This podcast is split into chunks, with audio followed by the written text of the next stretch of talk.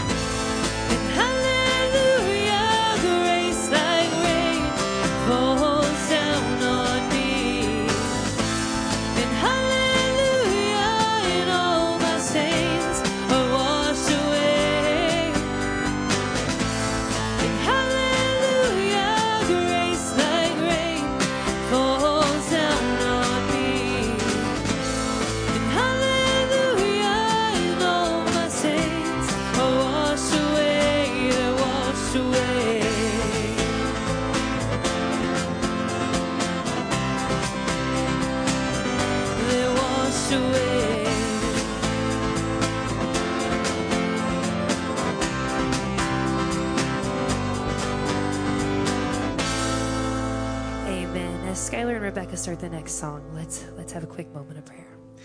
Father God, we come before you this morning and we are so thankful and grateful to be able to openly praise you in your house this morning. Lord, I ask that you be with each person in here, Lord. Open their hearts, clear their minds. I know some of them might be coming a little broken off of a really rough week. Lord, just help them clear their minds to focus solely on worshiping you and the message that Ken is bringing. I know someone in here today, it's going to touch them. They really need to hear it, Lord. So just let them clear their mind and their heart and focus solely on you.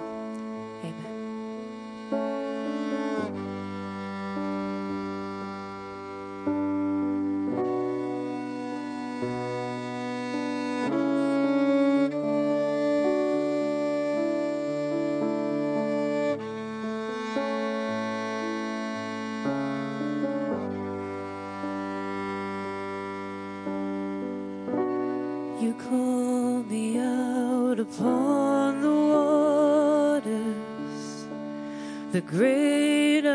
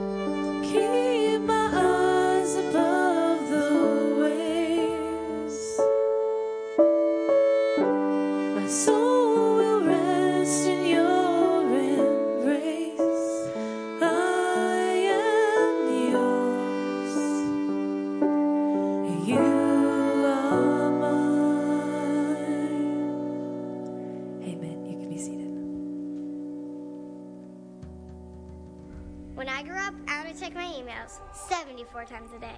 I want to text while people are trying to talk to me. I'm going to wait in line for hours to get an iPhone 12. I want to watch a whole season of Downton Abbey on Netflix. Every season. The entire series. I want to watch hours of Fox News. Sports Center.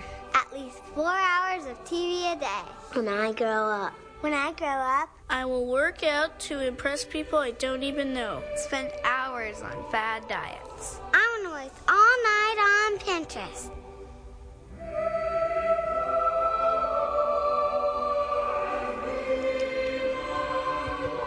Good morning. I would like to share a quick story with you all this morning because if you are not downstairs serving with us on our team um, or don't have little ones that maybe were in this little boy's class, you wouldn't know this. And I think it's too awesome to not share. So we have a preschooler who was out at a playground playing like, you know, little preschoolers do, having a good old time. And there was some kind of climbing apparatus, you know, like one of those like rock wall things. And so all the little handles had different colors that you would use to climb up on it. Well, this little guy proceeded to use those colors on the rock wall to share the gospel with a, another kid's parent who was standing there. I mean, how awesome is that? Can we give God a hand for that? That's what we're doing downstairs. We are teaching these kids about Jesus, who he is, what he's done for them, and how much he loves them. And then they're not just living it on Sundays or Wednesday nights, they're taking it with them. They're not waiting till they're 40 to have an epiphany about sharing Jesus with people, you know? They're doing it. They're taking it with them to the playground, to the schools, to the ball fields, and I'm super encouraged by that. And so this fun picture of, I know Jason's thrilled that that's up there. um, that's when we went to the Orange Conference in Atlanta. And we always gather so many cool ideas and fun things that we bring back to implement with our kiddos here. And the main thing this year was start the party. And what if everyone was invited to the party? And when I'm when I'm talking about the party, I'm talking about here serving on our team with these children, um, and not just this party, but the the big one, the big one that we all want to be at one day, right? You want to be on the VIP list to that party. So what if everyone was invited? And so it starts here. So guys, go on out there. This is our new Route 56 group that we've put together because we are expanding downstairs because we have so many kids, which is an awesome, awesome thing. And we need more leaders for these kids. Um, so this is our new preteen group. So they're starting the party today. So they're inviting you. So what I'm having is on Wednesday, we're having a meeting. It's a volunteers little informational meeting. You do not have to be, uh, you know, a teacher practicing in the classroom for 25 years, certified. You don't need to do that. You know what you need to do? You need to want to have fun. Come here every week consistently for these guys so that you know, when, we, when they're babies, all those kids were once babies up here, and their parents held them. And what did we do as a congregation? When they dedicated their children, and we said, yep, we're going to help you raise these kids up, right? There they are, fifth and sixth grade now, and we need more leaders to be downstairs and be a part of this team and introduce these kids to Jesus. That's our mission, right? Making disciples. And that's what we want to do. So I, if you can't be here, I at least want you to take this card home with you. Pray over this. Pray over the, the leaders that God will provide us on Wednesday to be a part of this. Um, also, back at the table where all the fun balloons are. How fun are they? There's so many cool balloons at Party City. Um, fill one of these out, and that at least lets me know if you have an uh, availability Sundays and Wednesday evenings. I need I need helpers um, to have a party, and we have a we have a blast. Any of the Canopy Kids volunteers that are in this room, you know, right? We have a good time with these kids, so you will love it. And I am just thanking you ahead of time right now. So that is all. Have a very good day.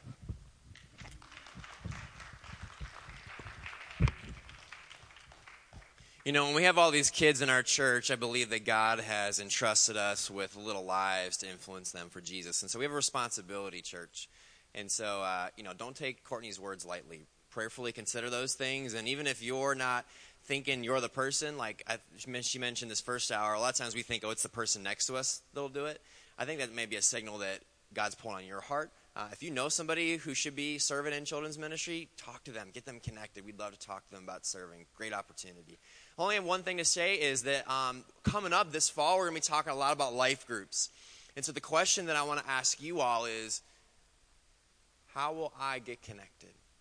So you're going to ask yourself that question How will I get connected this fall?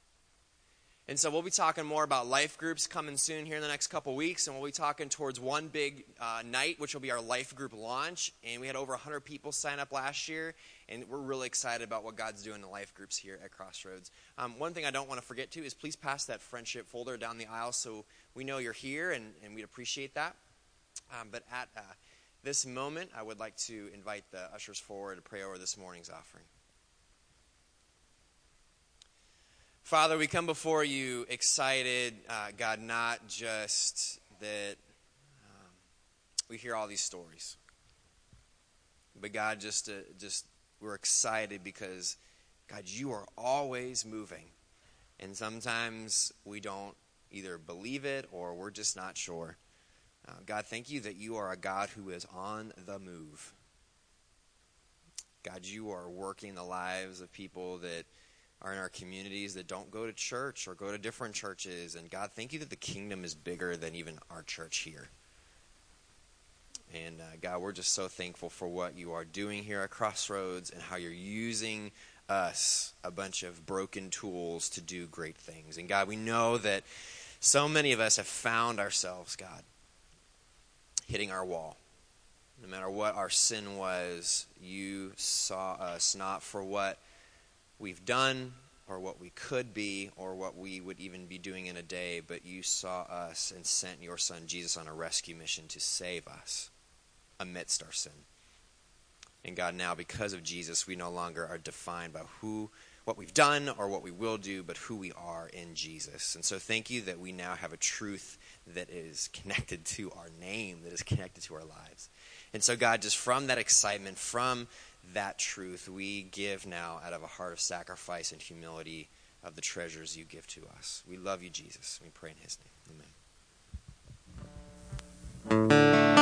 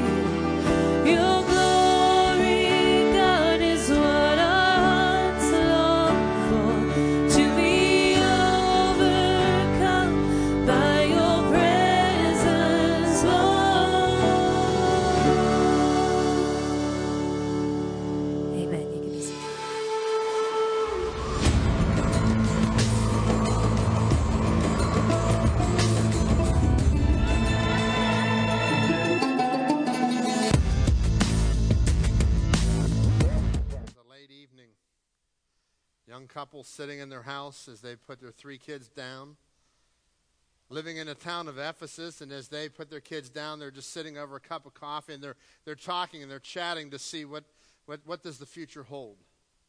And they keep asking themselves this question uh, wh- where do we go from here? They had moved to the town of Ephesus. And why did they move to the town of Ephesus? Because it was an exciting place to be. They moved to the town of Ephesus because of the, the one of the seventh wonders of the world, the temple of worship to Artemis, one of the greatest structures known to man. And they moved into this area because of the temple worship to Artemis. They moved in there because of all the commerce. They moved in there because of all the action. They wanted to provide a great future for their children.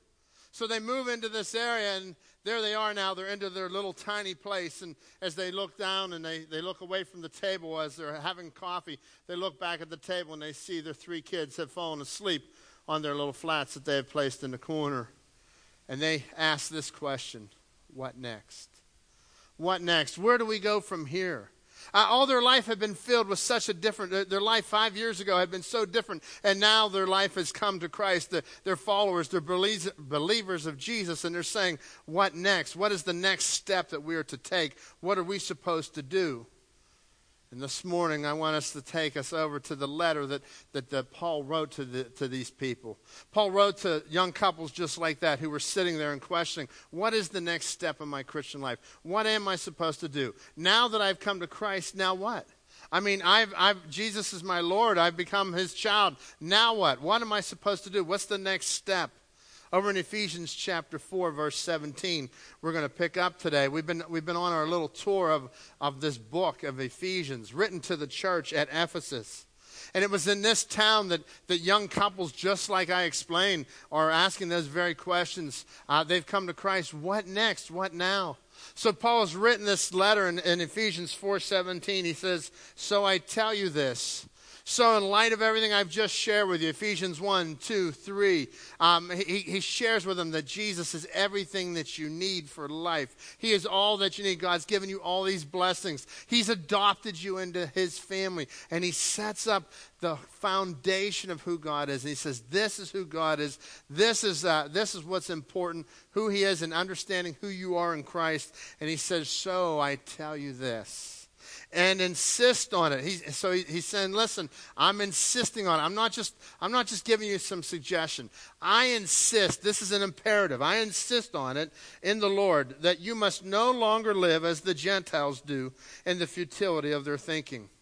He says, You must no longer live like the Gentiles. And we've talked a lot about the contrast between the Jews and the Gentiles. And typically, when you saw the Gentiles, you thought of, a, you thought of somebody that was far away from God. And he says, You must no longer live like somebody who is far away from God. You must no longer live like these Gentiles. And so he's referring to these people in Ephesus. He says, You must no longer live like these people that are in the town here, in the futility of their thinking. For they are darkened in their understanding and separated from the life of God because of the ignorance that is in them due to the hardening of the hearts. He says, The folks around you, they're worshiping Artemis. They're, they're going out and getting their black magic, they're getting their fix. They're going out and they're feeling good, and, and life is just a, a, about, about what can be the next me, what can be the next circle around me. He says, Don't live your life like that, for they are darkened. Their hearts are hardened. They've not yet come to Christ. Don't fall into the trap of just living like everybody else. Verse 19, having lost all sensitivity, they have given themselves over to sensuality so as to indulge in every kind of impurity with a continual lust for more. They're full of greed. Uh, he says, listen, look, look what happened here. These people, they've lost all sensitivity. They have given themselves over to whatever comes next. Uh, sensuality, uh, they, they've, they've just, uh, they're indulging in every kind of impurity that you can imagine. He says, Look, as a believer, as a follower of Christ, in light of the fact that God has given you everything that you need, in light of the fact that He has saved you by grace, now don't live that way anymore. Don't go out and live like the Gentiles. Don't go out and live like people who have no meaning and who have no purpose. Don't go out and just uh, and, and, and just live for, for the moment. He says, Don't do it anymore. Number tw- verse 20. You, however, did not come to know Christ in that way. Surely you heard of him and were taught in him in accordance with the truth that is in Jesus Christ. Surely you've come to Christ now. And you know that that's not the way to live. And you know that God has not, that's not the desires, that's not the values that God has for your life. So he says, don't go back. Don't go back to that old way. Don't act like the Gentiles. Don't act like people that are far from God. Even though you've become a believer, even though you've become a follower of God, and you can't earn your way into heaven, he says you are, you, you're, not to, you're not to go out and do those things. And so this morning, what is happening? The young couple who's sitting there with a cup of coffee as they're just looking at the, the, the coffee as they sip it as the evening continues on, and they're saying, We have sold out. We have given everything to Jesus. We, th- this is who we are. We're, we, we don't want to go the, the, the opposite way anymore. What do we do next? The Apostle Paul says, don't go back. He says, don't go, don't go indulging in those practices. And so this morning, it got me thinking about this. It got me thinking about your spiritual life, about my spiritual life. And there are so many times that we have uh, some misconceptions about the growth of our spiritual life. And, and, so I want you to think with me about a few things this morning. Uh, a few misconceptions about spiritual growth. Number one, we think that spiritual growth happens automatically. We, we think that if I just come to church for an hour, hour and a half on Sunday, and maybe a little bit on Wednesday, I, I, if, I, if I just come and I, I put in my time, that, that I'll automatically grow. And I think that's a cool thought, but it's not, not, uh, not very much of a reality. Could it be that, that, um, that it takes time? Could it be that your spiritual life actually takes time, that you have to, you have to grow it, you have to spend some time in it? Um, you know what? On July 17th, 1993, I became an amazing husband. And I wonder why you laugh at that, right? Actually, on July 17th, 1993, I became a husband. And, uh, and at that moment, I, am not, I was not the husband that I am today. 24 and more years later, I am growing and still learning to be a better husband. Now, when I was married uh, in 1993, 24 years ago, I was just a husband, and I was full of eager and full of zeal. And I'm like, yes, let's go. We're going we're gonna spend the rest of our life together. We've got plans and dreams and goals. And then we got into living daily.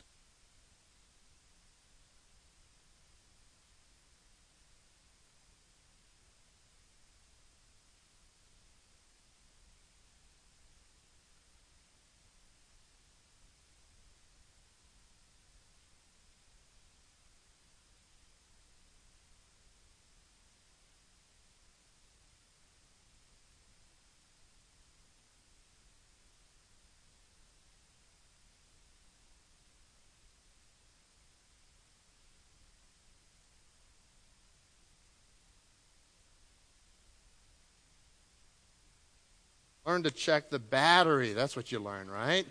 All right, you learn. I, we, we're going to have like new batteries. Things are changing this week here. All right, anyhow. So uh, we, we're, we're, you know, you, you, grow and you learn. As you learn and, uh, and know what you're supposed to do, then you start to plug it in. And, and you know, maybe today I'm 65% of a good husband. And my wife's looking forward to the next 20 years. Maybe they'll be a lot better than the first five were, the first 10. And, you know, I think she's got me trained halfway decent now.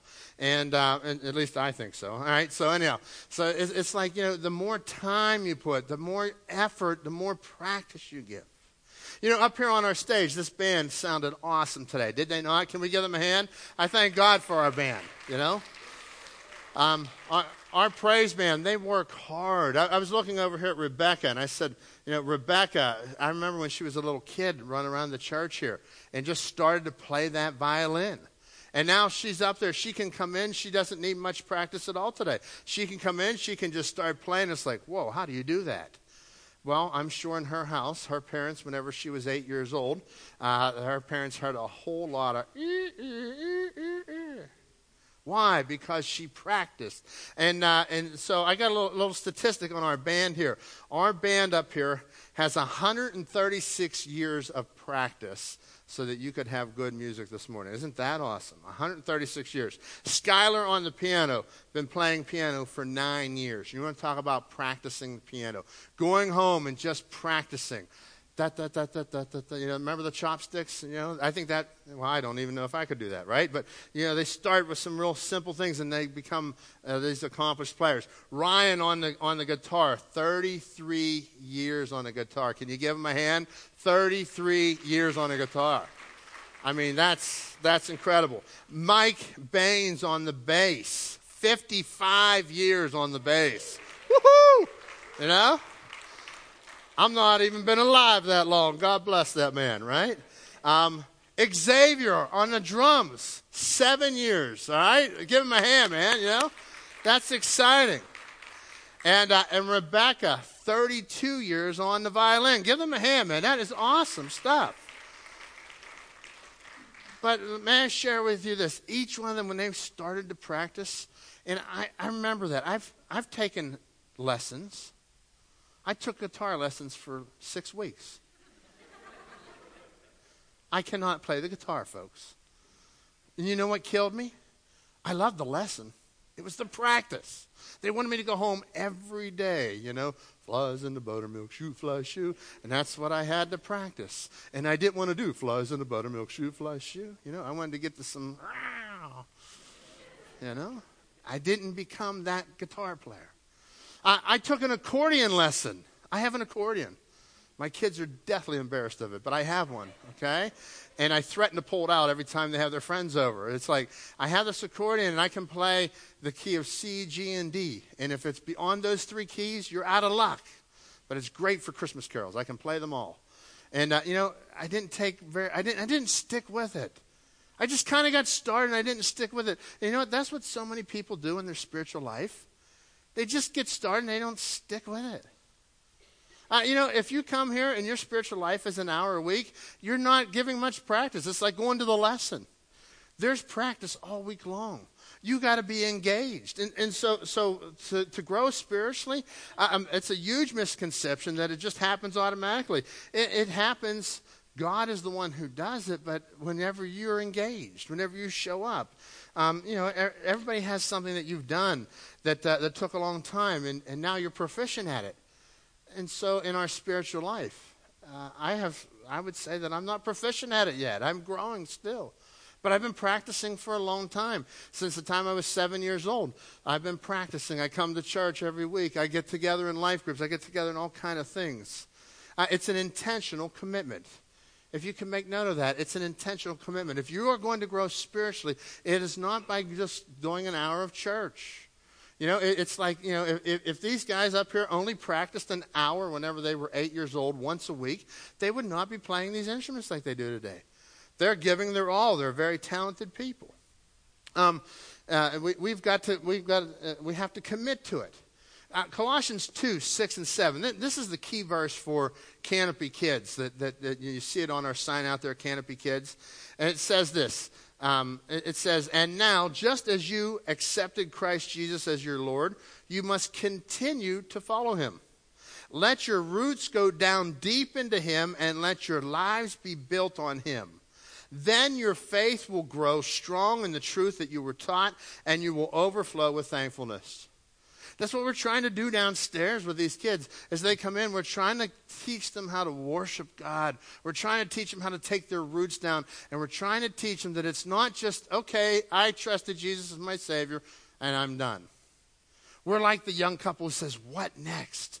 Where do I go next? And so I take the next step, and I take the next step, and I take the next step, and I build all upon the foundation of who Christ is and what He has done in my life.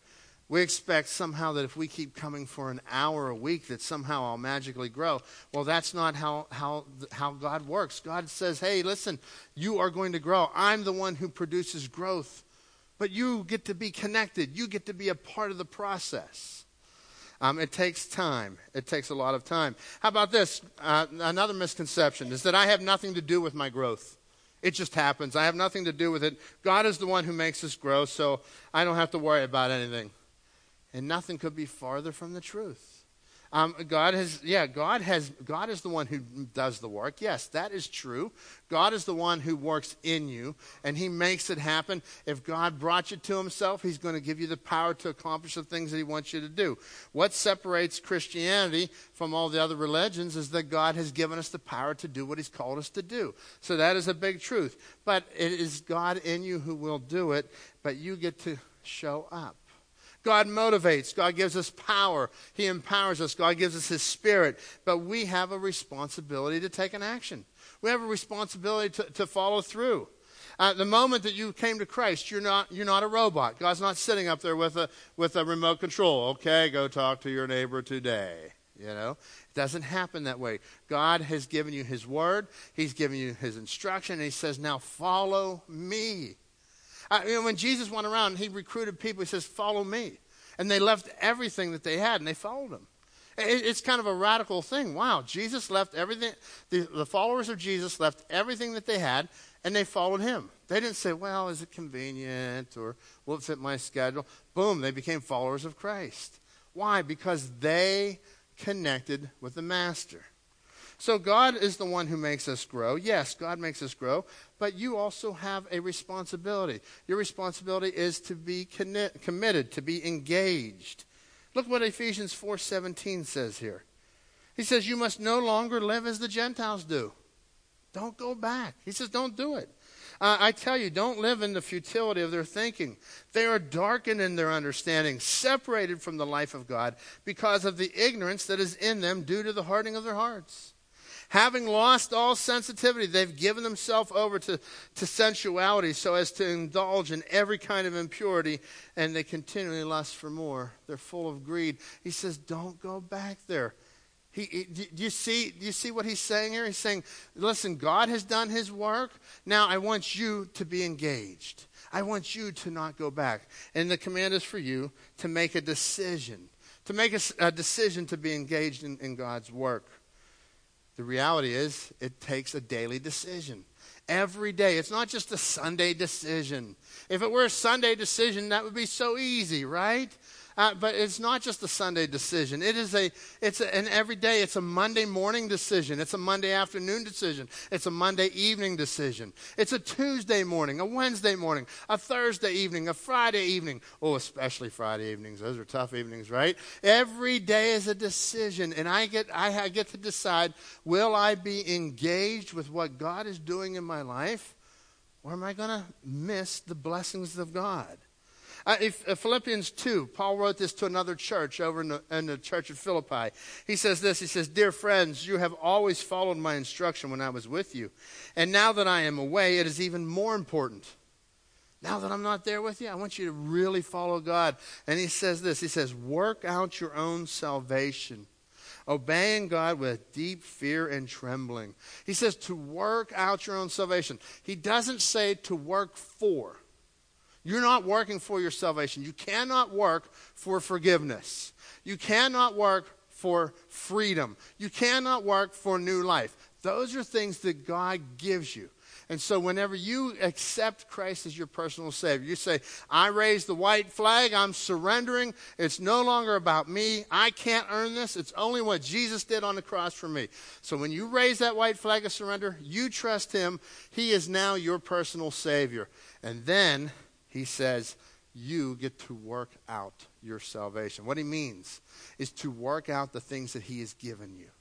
He's given you all these blessings. He's given you the power to go love your neighbor. You don't want to go love your neighbor. He's given you the power to do it. And so this is the point where you get to get engaged. Where, do you do you do you step up to the plate and love your neighbor?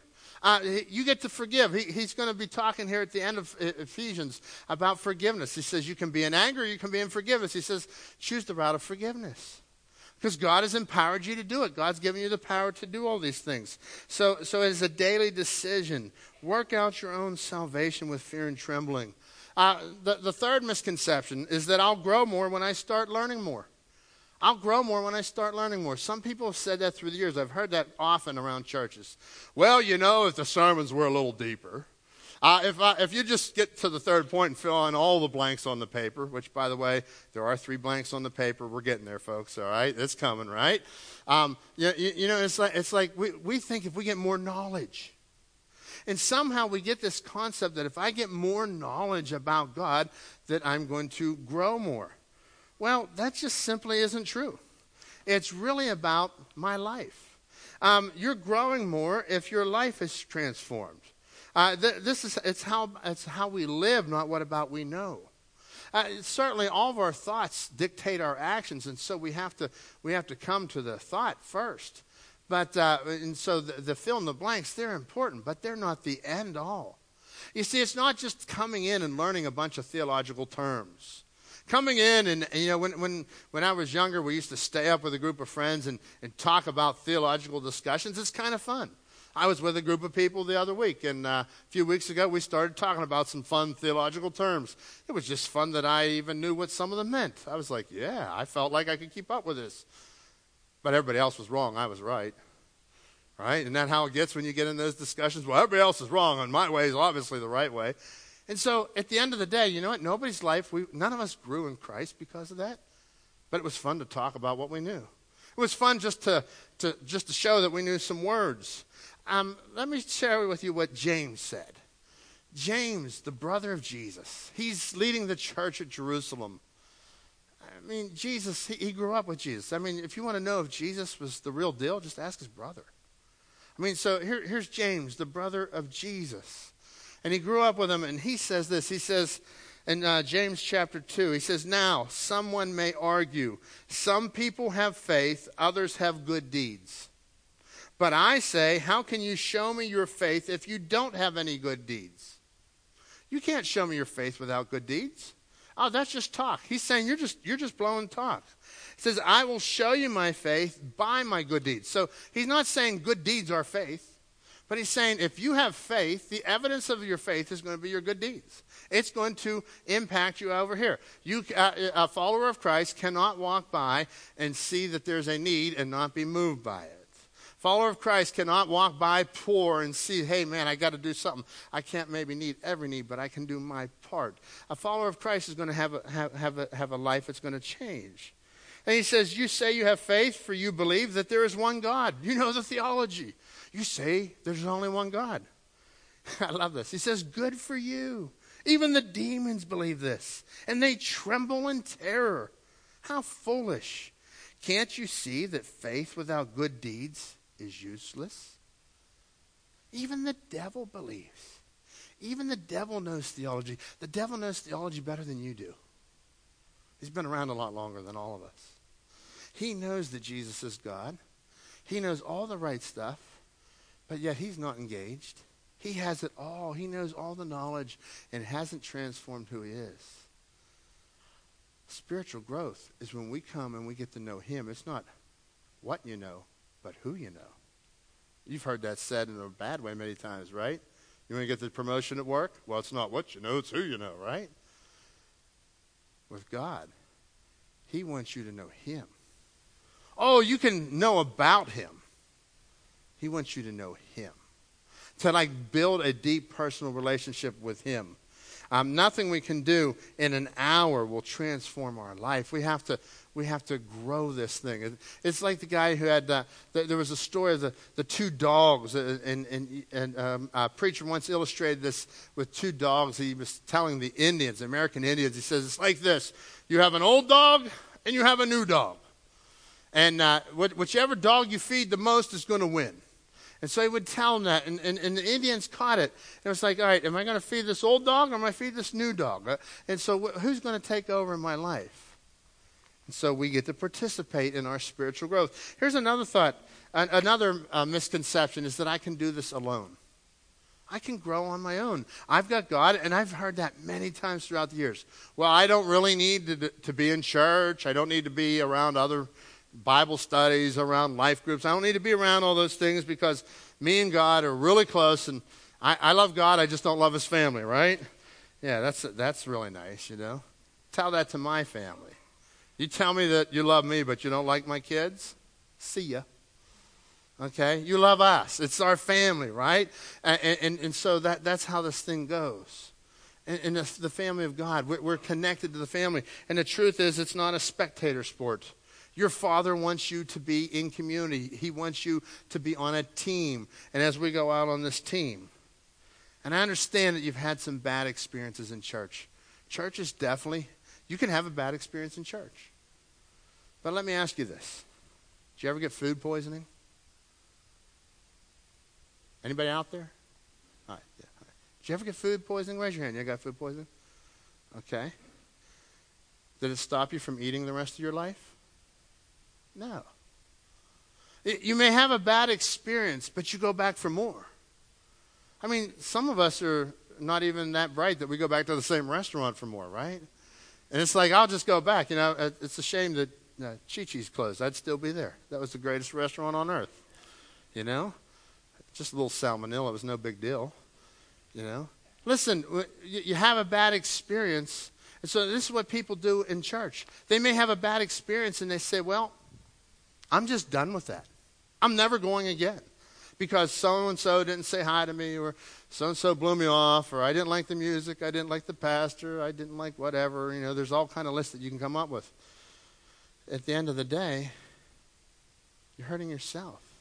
What you've done is you've disconnected. That, that mentality says, I'm disconnecting because I've had pain.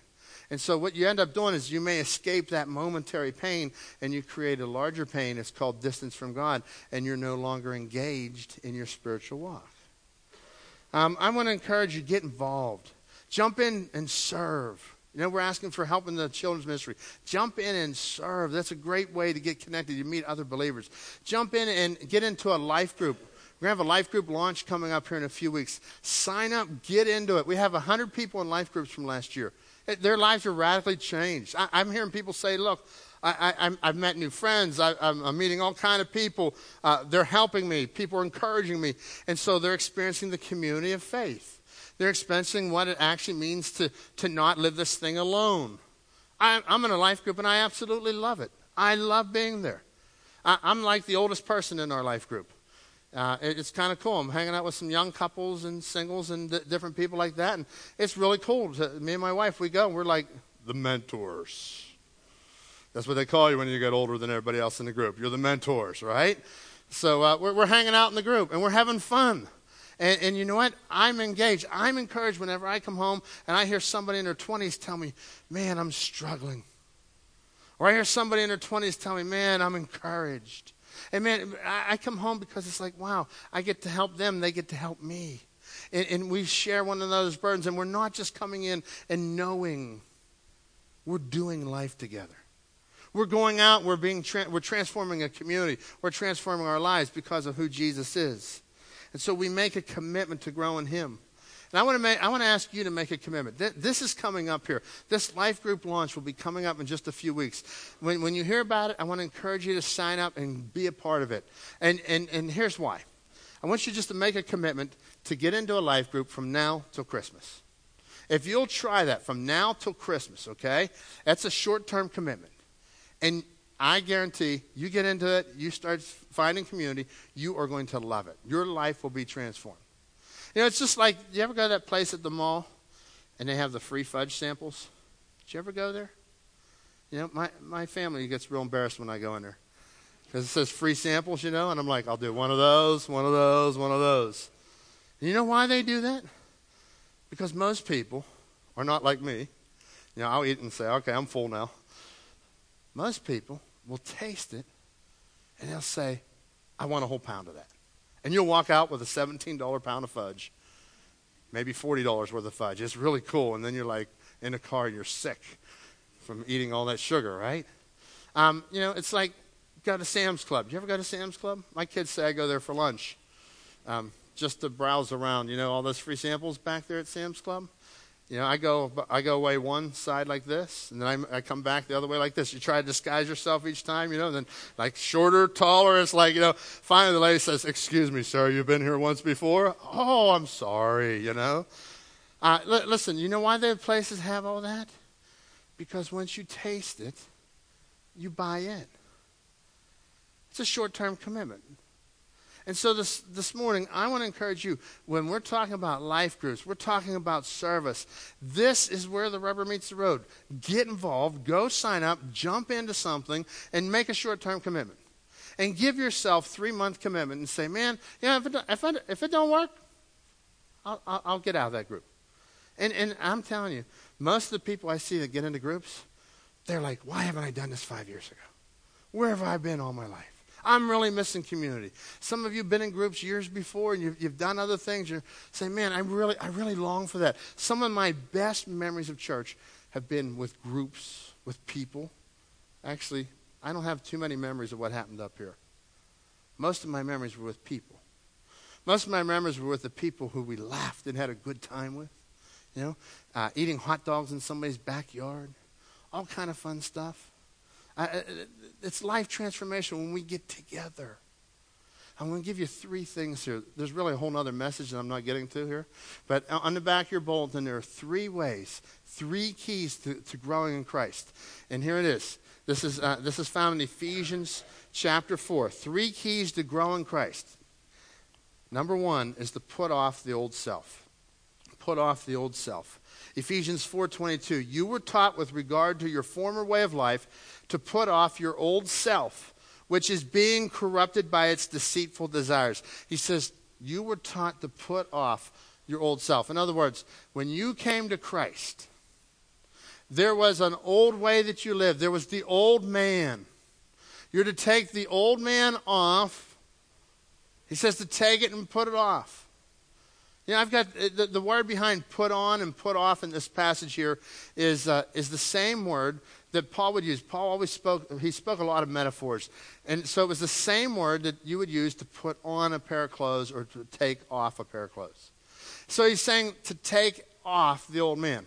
You know, I've got these special clothes that I wear on Saturday morning. They're old and they're comfortable. Do you have anything like that around your house?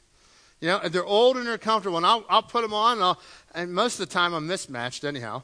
And so I, have got these mismatched, old, comfortable clothes on, and, uh, and then, uh, you know, I'll be doing something around the house Saturday morning, and I'll say, hey, honey, let's go to the beach house and get breakfast. And she goes, she'll look at me and she'll go, not until you go get changed, okay? Because she doesn't want me to wear those old clothes out. They may be comfortable, but they're not appropriate for anybody to see me in. She's like, honey, you're the pastor now. You can't dress like that you know, all mismatched and this and that. And I was like, oh, okay, then dress me, honey. And out comes the clothes that I'm supposed to wear. And I put on the clothes and I go off and we, we have our, our deal. Put off the old self. There's a whole way of living. And I want to ask you, just like the church at Ephesus, they, there was the abracadabras, there was sensuality, there was every form of evil. It, it was like being in Las Vegas times 500. And they had every form of evil at their disposal, and there was an old way of living. And what I want to ask you this morning is what is your old way of living? What is it that you're supposed to take off? You're supposed to put off? What is in the old man of you, the old self that you're supposed to put off? The Apostle Paul here says, take that and put it off. It's not legalism. It's not, these are a bunch of rules, you do this and don't do that. No, no. What is it over here that, that drove you away from Christ? What, what is it that there was a value that was just so far away from God? And I mean, it could be even just a subtle thing. What is it that you're supposed to take off and say, I'm not going to live that anymore? I don't need that. I'm going to take that old clothes and put it away. I have old suits they don't fit anymore. When I was 25, 30 years old, I had this suit jacket. You know, I still have it hanging in my closet. Hashtag goals, right? You know, you look, maybe I'll fit it one day. And my wife looked at it and she says, I don't care if it ever fits again. It's out of style. It's old. Get rid of it. Oh, honey, I remember this jacket. Get rid of it. So I get rid of the old jacket. And then the next thing he says, the second principle here, is to be made new. Verse 4, 423, to be made new in the attitude of your minds. Uh, let your mind be transformed. Learn to think differently. That's the second, second key this morning. Learn to think differently. We've got to come and think differently. Listen, the world out there is thinking they have a system. If I work harder, if I get the most toys, I'll be happy. He who dies with the most toys still dies. That's the truth of it. But it's fun while we're here, right? Uh, no, listen.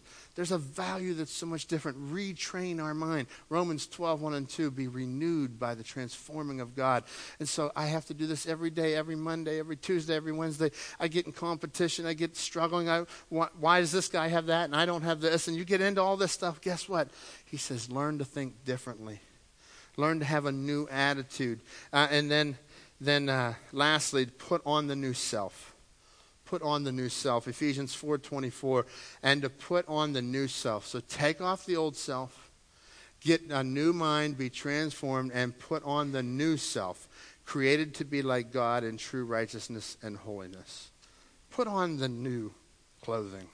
The new clothes that you're not even sure if it fits right uh, you know, I, I put on this new jacket. I go out and I buy this new jacket and I bring it home. I'm like, it just doesn't have the same feel. It just it feels weird. My wife's like, but man, it looks really good on you. Well, I don't like it. I don't feel right. And this is what happens with some of us in our spiritual life. God is calling you to do something. God has a plan for your life. And He says, I didn't save you just so you could say, Yeah, I'm saved. I saved you so your life could be transformed and so that you'll go out and do something. So don't go back to the old way. Don't put on the old coats just because it's comfortable. That means nothing. It means it doesn't fit. It means it's worn out. Get rid of it. And so you're now in Christ. You are, Jesus made you a new person. 2 Corinthians 5.17. All things have become new. So we put on the new self. And I'm not putting on rules and regulations, but I'm putting on this new person that Christ made me. Jesus made me new. Let's bow in prayer. With our heads bowed and eyes closed this morning, I want to encourage you in your spiritual walk to be engaged. At the end of the day, it is God who produces growth. You can plant the seed and God has to grow it. You pull the weeds, God has to grow it. And so God is the one who does produce the growth. But are you engaged? Are you planting seeds in your life of Jesus? Or maybe you've had bad experience. You say, that doesn't work for me. And I want to encourage you listen, jump in. I'm not asking you to give church a try. I'm asking you to give Jesus a try. Because Jesus, He died on the cross. He went all the way to the cross. He loves you. He knows your name. He knows how many hair on your head. He knows everything about you. And He says, For you I sacrificed. For you I have given everything. Will you follow me? I'm going to give you all the tools to do it, all the power, all the my spirit. I'm not going to let you just try and live up to some standard. No, it's not about a standard. It's about Jesus, about knowing Him. Will you follow Him? Father God, I pray you'll be with each person here this morning as they respond to the King of Kings and the Lord of Lords. May they know that they've been redeemed by the blood of the Lamb, that Jesus paid the price for them, and all that they need to do is just come back to the table Come back and eat more at your feet. Come at the very foot of Jesus Christ and know that He is God and to pour and invest my life into Him, for nothing else could be more valuable. Put on the new. Be with your people,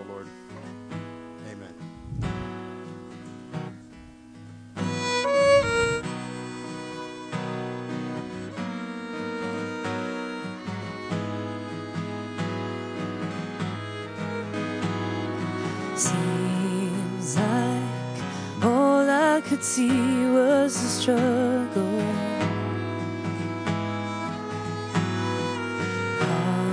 Haunted by ghosts that leave.